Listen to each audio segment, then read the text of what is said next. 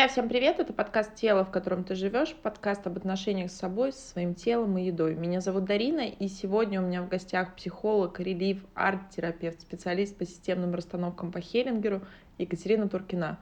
Катюш, привет, ну наконец-то! Дарин, приветствую тебя, приветствую всех наших слушателей, поздравляю с праздниками, с прошедшими, с будущими. Очень рада опять вас всех, э, ну, метафорично и видеть, и слышать. Это правда у нас. Екатерина, я уже говорила, эпизодически э, пропадает, потому что трудится в полях нашего проекта, и это круто, это не может не радовать, потому что я вижу ваши результаты, вашу обратную связь.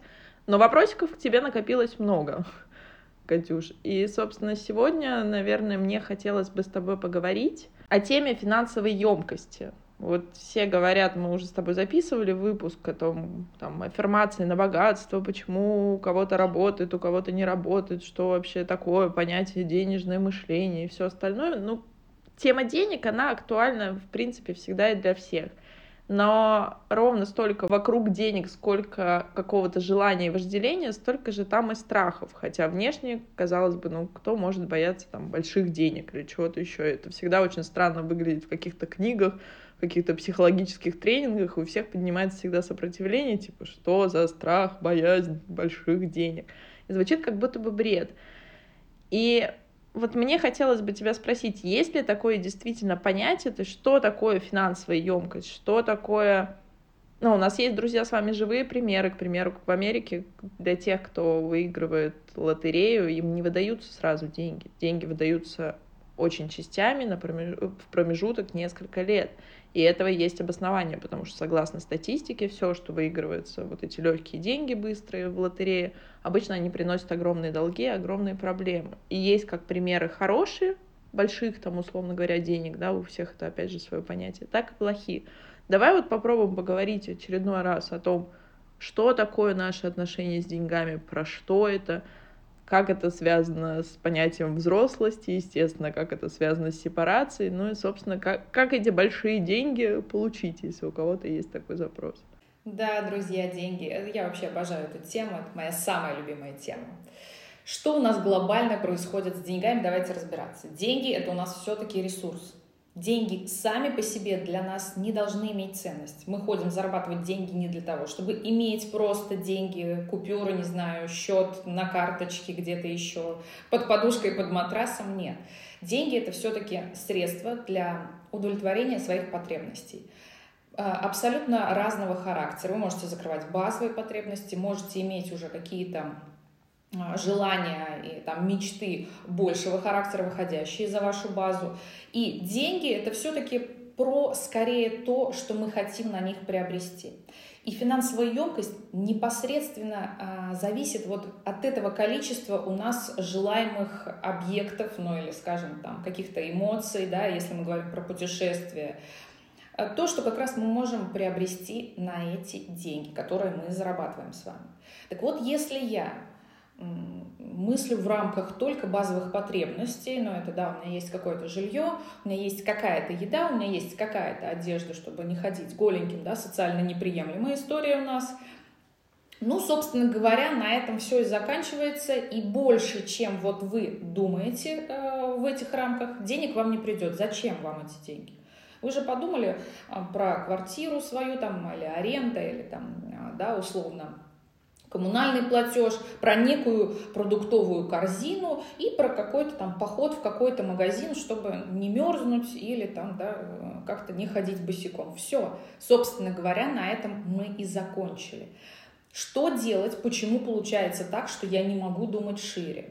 Опять возвращаемся к семье. Друзья, мы никуда от этого не денемся, потому что ну, так устроена наша психика и смотрим, что было с деньгами в вашей семье. Так вот, если в семье всегда была нехватка денег, или даже если денег было достаточное количество, но была трансляция, что денег нет, соответственно, в вашем мире, даже если вы будете получать достаточное количество денег на удовлетворение своих желаний чуть больше базы или каких-то мечт, выходящих за рамки представления вашего близкого окружения, семьи, друзей, э, там, не знаю, каких-то коллег, да, то а, все равно эти деньги не будут считываться, как будто бы они у вас есть. Почему? Потому что помним, что мама всегда говорила, что денег нет, значит и у меня денег нет.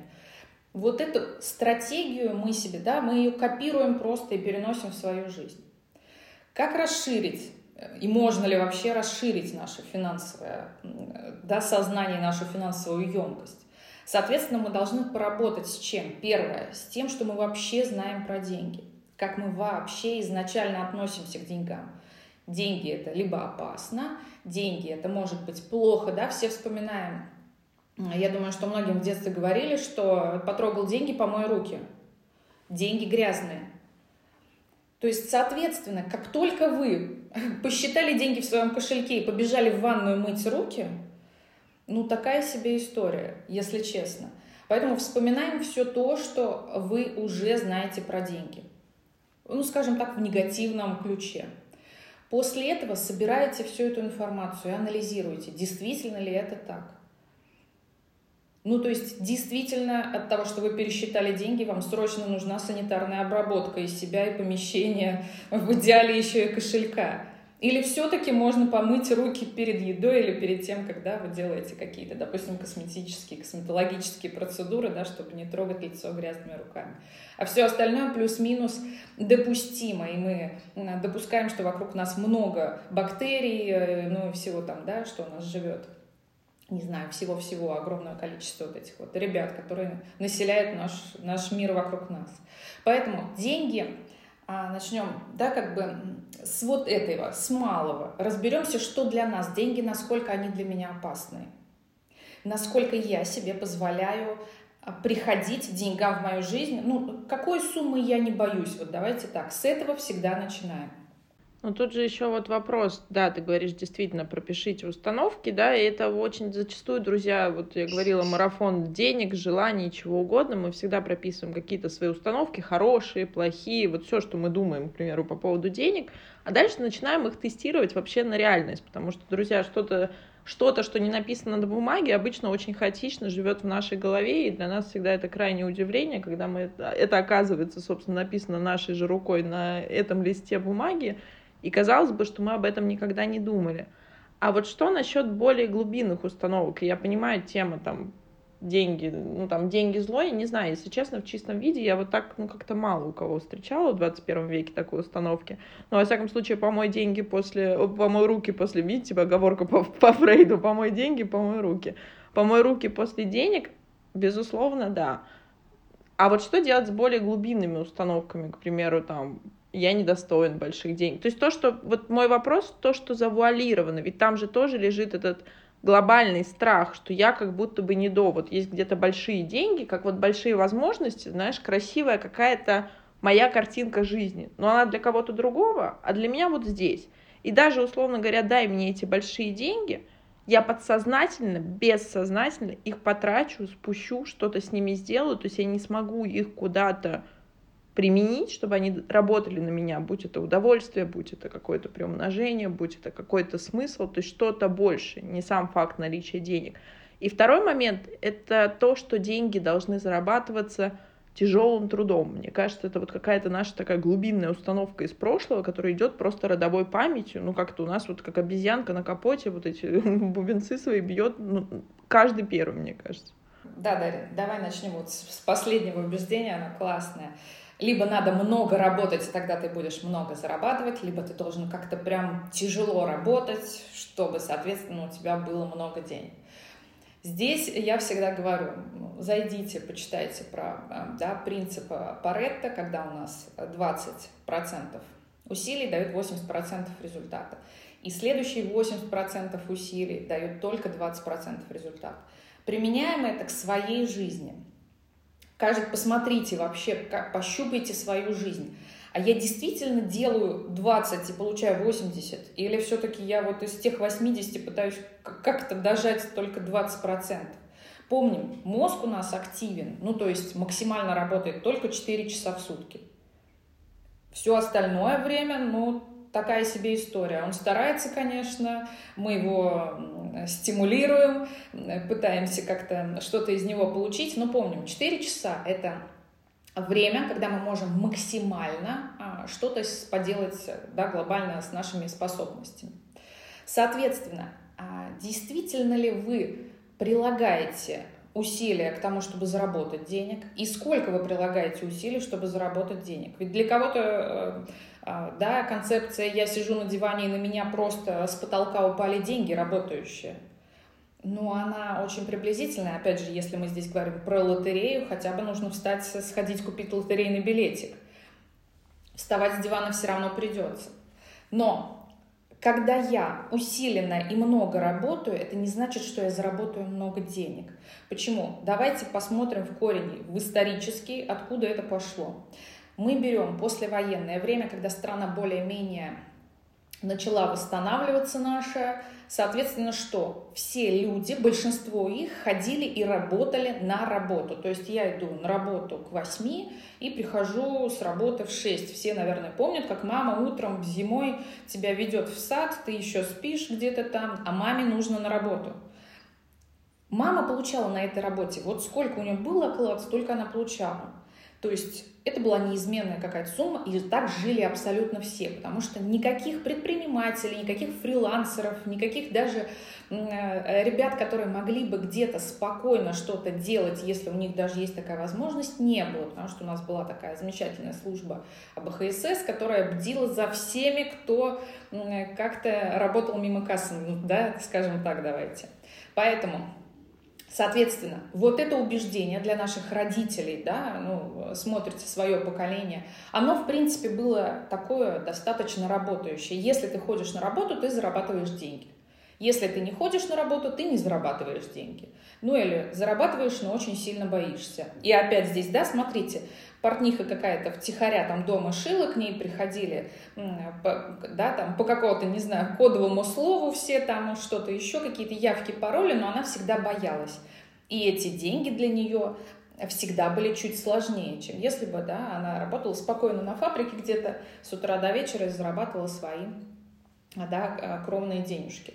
Поэтому здесь мы всегда с вами сталкиваемся с двумя вещами. Либо у меня есть стабильность, которая не зависит от меня, и это а, часть людей, которые, ну, скажем так, находятся а, больше в таком состоянии ребенка, да, если мы транзактный подключим. То есть, когда я не хочу брать ответственность за свои деньги на себя – и вторая часть людей, которые я уже беру ответственность, и я тогда начинаю думать совсем по-другому. У меня подключается креативное мышление, у меня подключается какая-то фантазия, а, какое-то другое отношение абсолютно к работе, к действиям своим, потому что я отвечаю, беру ответственность за свои деньги. И, друзья мои, вот здесь мы приходим к чему? Что либо я беру ответственность за свои деньги на себя, и я взрослый. Либо я эту ответственность перекладываю на дядю, на которого я работаю, потому что он взрослый, и он да, сразу вы должны себе в голове видеть, что это как бы мой родитель, который а, мне выделяет некую там сумму, да, или который меня обеспечивает. И вот здесь глобально мы говорим о том, что либо ответственность есть у вас, либо ее нет, вы ее перекладываете на кого-то другого. И это уже о психологической взрослости у нас с вами. А вот хорошо, ты очень круто, что ты сказала про психологическую взрослость, потому что это действительно вот состояние, все, все, что связано со страхом, с каким-то подсознательным избеганием, с этим страстным желанием денег, но по сути за ним тоже лежит страх. Ведь это все про психологическую незрелость.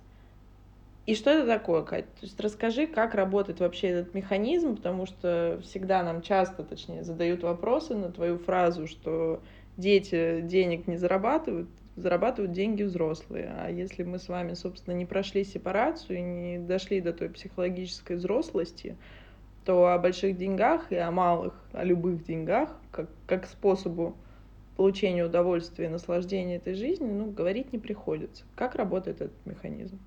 Ну, собственно говоря, механизм работает как, как и в нормальной системе. Да? Те, у кого есть дети, они прекрасно знают, что ребенок зависит от родителей до 18 лет во всех а, аспектах, собственно говоря, да, в, какие-то, в какое-то время больше, в какое-то время меньше.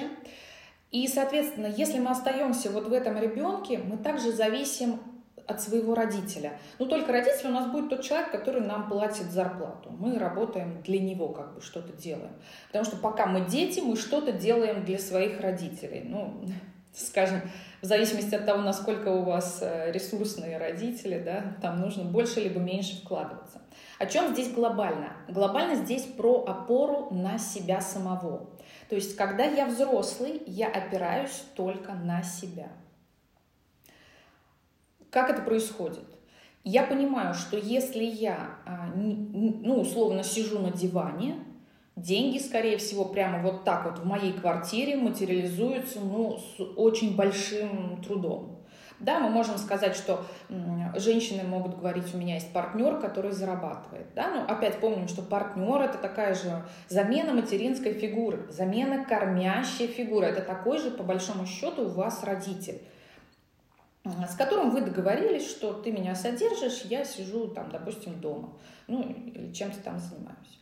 Но здесь всегда такой момент. У нас, как и с родителями, дали денег, у тебя есть деньги денег не дали, у тебя нет денег. Собственно говоря, модель с родителями у нас именно такая. Все, что нам дает родитель, мы это получаем. Все, что родитель не дает, мы получить в детстве не можем никаким практически путем. Ну, то есть, вот, захотел родитель, купил нам игрушку. Не захотел, он нам ее не купил. Мы можем что угодно сделать, да, просто, ну, собственно говоря, как, как родители реагировали. Кто-то на истерику реагировал, реагировал, что просто не купил или там наказали, кого-то отпороли еще, да, к тому же, что нет игрушки, еще и отпороли, да. Вот такая история. Поэтому глобально мы вырастаем, но отношения Опять же, помним, что я не могу опираться на себя, я маленький, я опираюсь всегда на кого-то. И пока я не прошел стадию, когда я все время опираюсь на себя и отвечаю за, да, здесь мы говорим про копинг-стратегии, когда я беру ответственность, при, да, принимаю решения, планирую решения того, что происходит в моей жизни. Вот я уже осознанно подхожу да, к такому, ну, скажем так, естественному а, принятию жизни то, что, того, что все теперь зависит от меня. Не от какого-то другого человека, а, не от того, что мне там родители дали, не дали, да, или я родился в такой или в другой стране. Нет, а здесь и сейчас все зависит от меня. Глобально, как только мы к этому приходим, мы начинаем понимать, что нужно делать, чтобы дойти до своих каких-то целей. И вот здесь как раз важно понимать, есть ли вообще в вашей, в вашей модели мира, в вашей голове как некое целеполагание, чего я хочу и куда я глобально иду, что я хочу там получить. Это могут быть и материальные какие-то вещи, и что-то там касаемо личного развития, какого-то обучения, не знаю, всего чего угодно, отношений, все что угодно. Но это моя цель, и я знаю, что мне нужно сделать, чтобы эту цель получить. Вот смотрите, даже в отношениях иногда бывает, что женщина говорит, я не могу построить отношения, потому что у меня вот такая там мама, какая-то такая мама. То есть мы понимаем, что это абсолютно не сепарированная женщина, неважно сколько ей лет. Она до сих пор старается переложить вот эту свою ответственность на маму, говоря, что там как-то она на нее влияет, или там у нас родовой сценарий, поэтому вот теперь так я с этим ничего не могу сделать. Друзья мои, все проходим сепарацию, выходим в эту взрослость. Для чего? Для того, чтобы понять, какие шаги делать, чтобы дойти до своих целей. Напоминаю, у каждого они свои. У кого-то сумочка, у кого-то дети.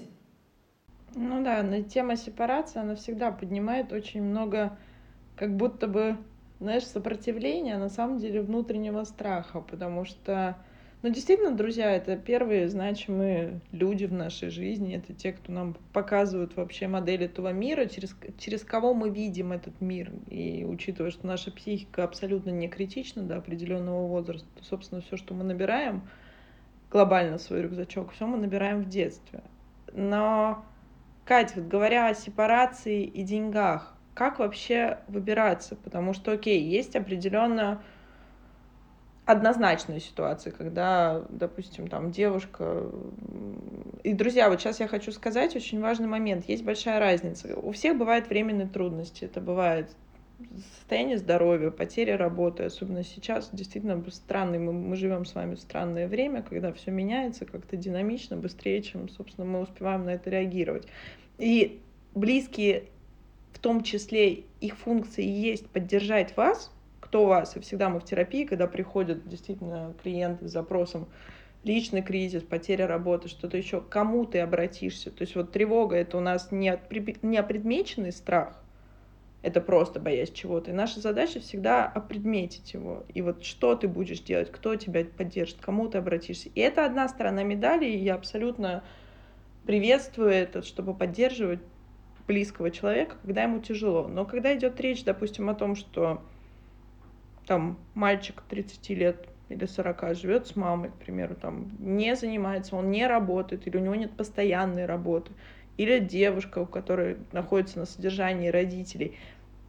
И тут как будто бы вроде бы ничего такого, ну, то есть такая история, на самом деле их очень много. Но тут же вопрос в том, что в такой модели поведения там же нет никакой возможности не построить отношения, не, собственно, встать на какие-то вообще хотя бы костылики, не говоря уже о своих здоровых взрослых ногах.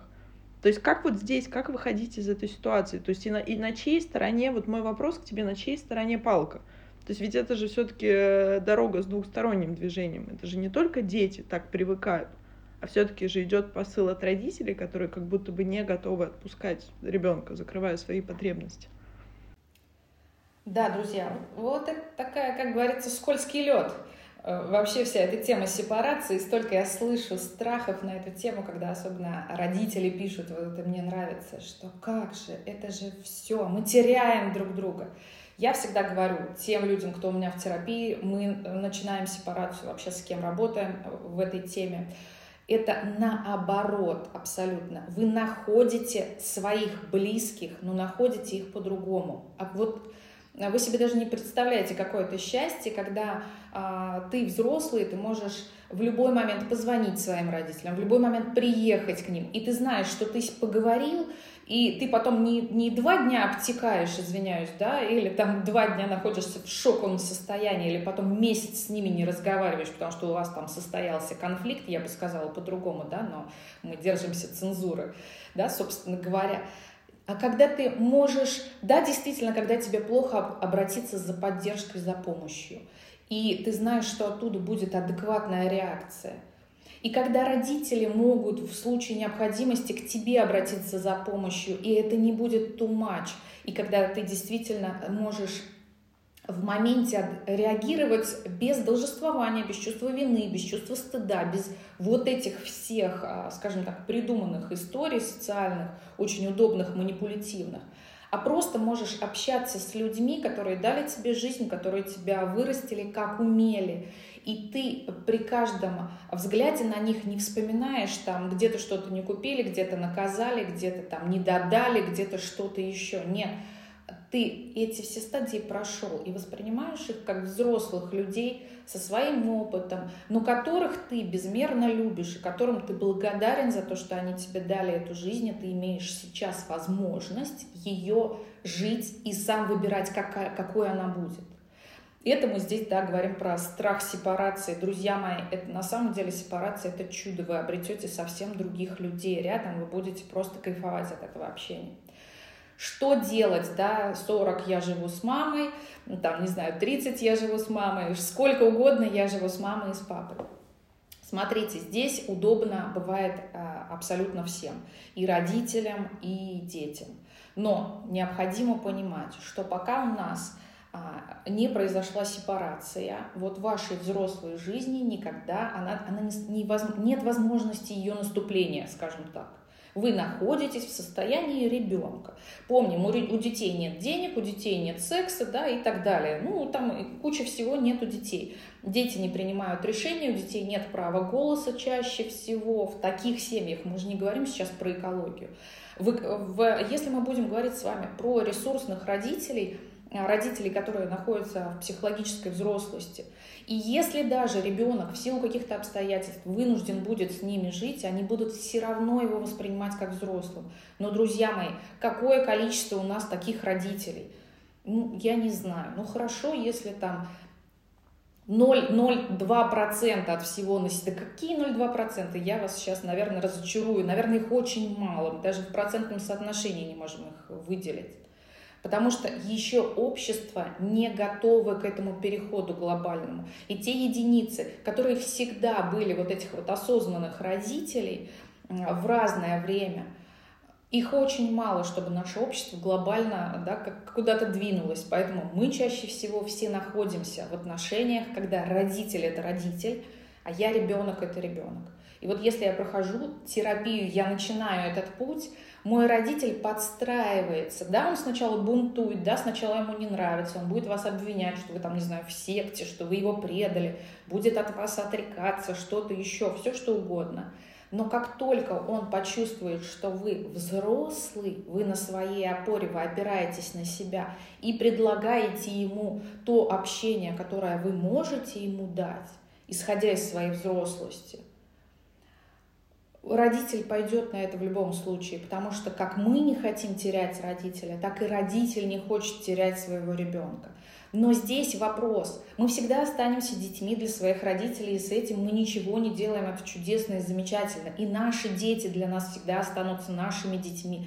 Это чудесно и замечательно. Но мы должны понимать, что я всегда, моя любимая метафора – ребенок – это не хвост.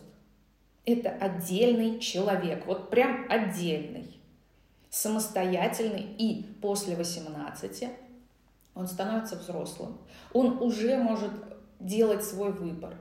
Он уже может поступать так, как ему кажется правильным. Он а, может, имеет право совершать свои ошибки. И как бы нам не хотелось облегчить жизнь и сказать, так не делай, ты там обожжешься, упадешь, что-то еще. Чаще всего, ну, не знаю, порефлексируйте, посмотрите, как вы шли по жизни. Чаще всего, вот пока я не обжегся, я, до меня плохо доходит, что там такое. Или пока я не упал, не разбил коленки глобально, тут я задумался, что в некоторые обуви лучше не бегать. Уже я маленький, там где-то плюс-минус 7-8 лет, когда появляется критическое мышление, конечно же. И здорово, когда мама у мамы есть другие социальные роли, кроме матери, собственно говоря.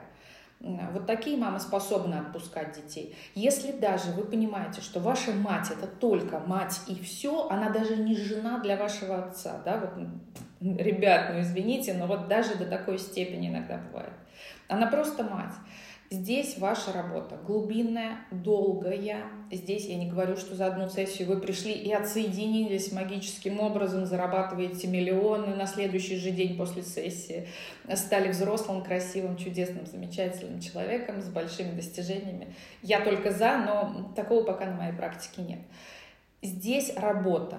И работа как раз а, настолько внутренняя, чтобы вы понимали, что я теперь такой, и либо вы меня принимаете таким, либо мы будем смотреть по ситуации. Как-то мы все равно решим вопрос нашего общения. И рано или поздно родители, ну вот на моей практике, всегда приходят к тому, что принимают своего ребенка таким, идут э, в общение, где-то э, легче, где-то сложнее, но так или иначе вы получаете всегда бонусом вашу взрослую, отдельную, самостоятельную жизнь. А это, ну, совсем другое, чем быть хвостом. Друзья, я думаю, вы сами это понимаете. Ну, у меня, собственно, даже и добавить тебе нечего. Вот у меня, наверное, вопрос такой. Начали мы, собственно, видите, друзья, все, все темы, которые мы обсуждаем, так или иначе возвращают нас с детства. И вопрос сепарации, ну, это действительно базовый и первоначальный, наверное, вопрос, который возникает в терапии с клиентом, ну, практически с любым запросом, потому что все мы родом из детства. И вот, Катя, как понять, окей, что я сепарацию прошел удачно, она у меня пройдена? Какие маркеры? Давайте, да, давайте такой самый простой. Если, ну, если вы живете с родителем, то сепарация, скорее всего, не пройдена. Все-таки, ну, здесь территориальный признак, он основной. А, если вы э, живете с родителями, но как бы вам кажется, что все в порядке, у родителей своя комната, у меня своя комната, и смотрите по таким маркерам. А, раздражает ли вас, что кто-то не туда поставил кружку, как-то не так повесил полотенце, что-то не, не то? Это всегда территориальный вопрос. Если вы понимаете, что живя даже с родителями вместе и плюс-минус у вас хорошие отношения, но вас это раздражает, вы должны понимать, что вы уже выросли из этой песочницы условно. Нужно уходить в свою. Второй момент. Если вы живете отдельно и, скажем, а, вынужденно переехали или еще э, там, ну, как-то вы, в общем-то, съехали от родителей. Но при всем при этом, оказываясь в родительском доме, в род... рядом со своим родителем, что-то все равно вас в родителе Возмущает внешний вид, возмущает то, как устроен быт у родителя, то, как родитель говорит, чем он занимается. Ну, не знаю, у многих претензий вот к родителям, которые на пенсии, что они ничем не занимаются. Дети пытаются их пристроить в спорт, в какие-то там увлечения, там, не знаю, танцы, кружки по шахматам, что-то еще.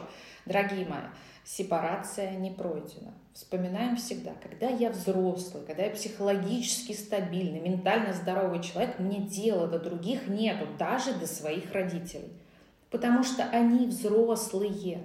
Когда мы взрослые, нам дело есть только до детей, которым нет еще 18 лет. Как только им исполнилось 18 лет, нам тоже до них по большому счету нет дела. Они взрослые уже. Поэтому я сейчас утрирую, конечно, но я думаю, вы понимаете глобально, о чем я говорю.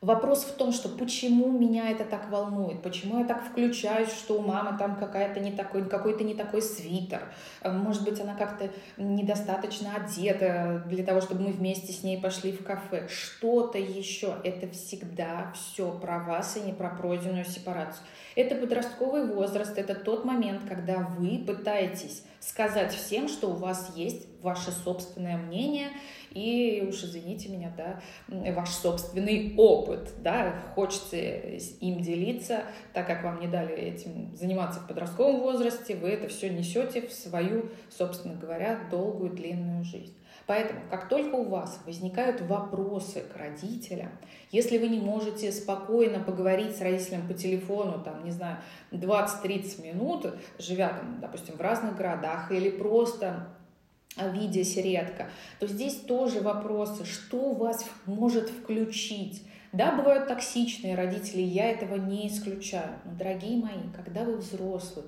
психологически стабильный, опять же, человек, понимающий особенности конфликтологии транзактного анализа, да, я немного об этом слышал, я понимаю, про что это. Я знаю, как разговаривать со своим даже токсичным родителем, чтобы сохранить нормальные отношения и не улетать в конфликт, не улетать в детскую травму, потому что мама там мне что-то сказала про образование или там, да, про, про работу, а я уже улетел в двойку, которую, там, за которую мама меня ругала в третьем классе.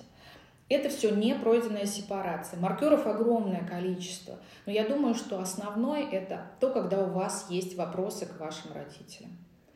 А при пройденной сепарации вопросов к родителям у нас нет никаких потому что мы приним, признаем их право так поступить, а, их право на собственный опыт, на собственные ошибки и даже непризнание своих ошибок, мы тоже родителям даем такое право, и, собственно говоря, у нас к ним нет никаких вопросов. Ну да, ты знаешь, всегда в терапии интересно, для меня более нет, нет ничего более душераздирательного, наверное, чего-то такого трепетного. Это как мы действительно поднимаем наши воспоминания, да, они болезненные, они самые болезненные, друзья, воспоминания из детства, какие-то наши травмы, обиды, какие-то вопросы, и насколько этому запросу нет возраста. И вот еще раз хочу повторить то, о чем говорит Екатерина, что психологическая зрелость это не про биологические часы, и можно быть не сепарированным и в 30, и в 40, и в 80 лет, и до конца жизни многие люди уходят не сепарированные от своих родителей.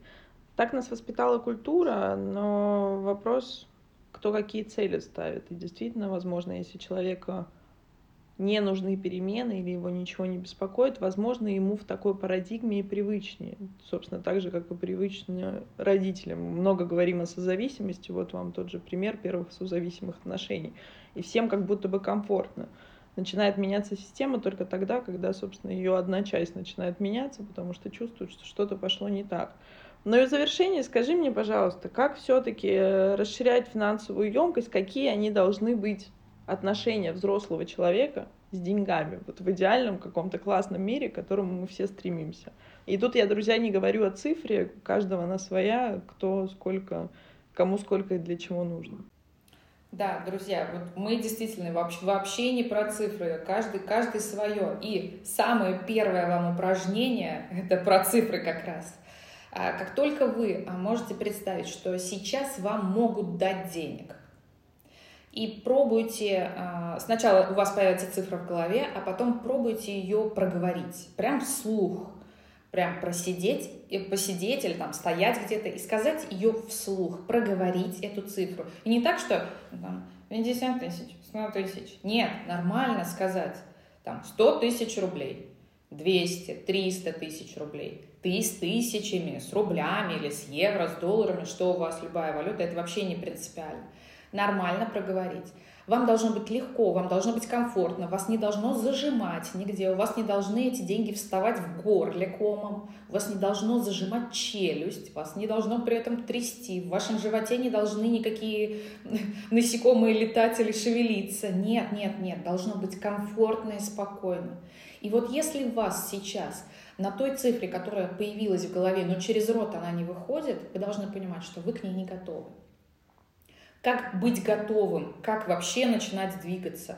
Если, э, давайте так, начнем с нуля и будем двигаться постепенно. Если, допустим, да, вы мамочка в декрете, которая занимается ребенком, находится там, да, на каком-то обеспечении мужа, но понимает, что деньги эти не закрывают ваши базовые потребности.